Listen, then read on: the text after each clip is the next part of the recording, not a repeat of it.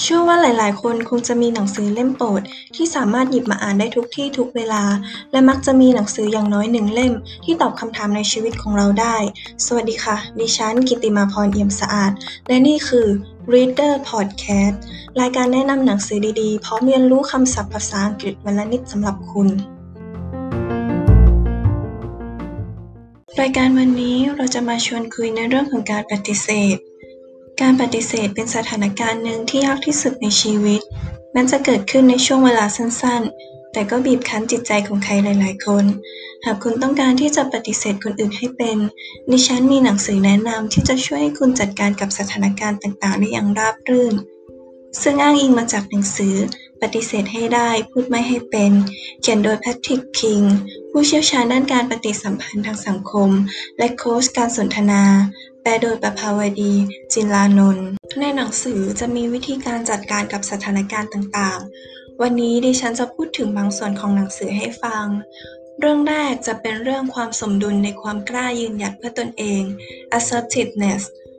การกล้ายืนหยัดเพื่อตนเองคือการแสดงจุดยืนของคุณทำให้คนอื่นได้รู้ว่าคุณต้องการอะไร แต่มันก็ขึ้นอยู่กับว่าคุณจะแสดงออกมาในทางไหน บางครั้งเราก็ต้องทำตัวแย่ๆบ้างเพื่อที่จะปฏิเสธ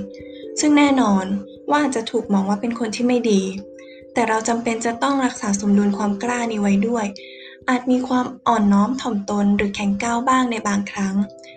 เรื่องที่2แค่ปล่อยวาง let oneself on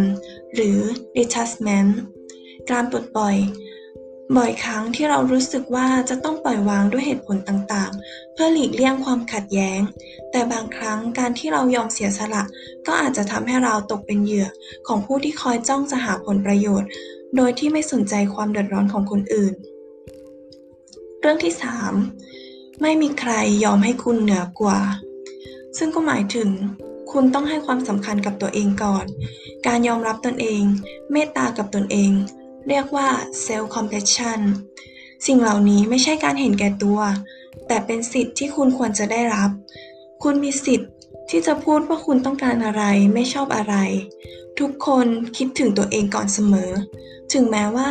การให้ความสำคัญกับคนอื่น จะเป็นนิสัยที่น่าชื่นชมก็ตาม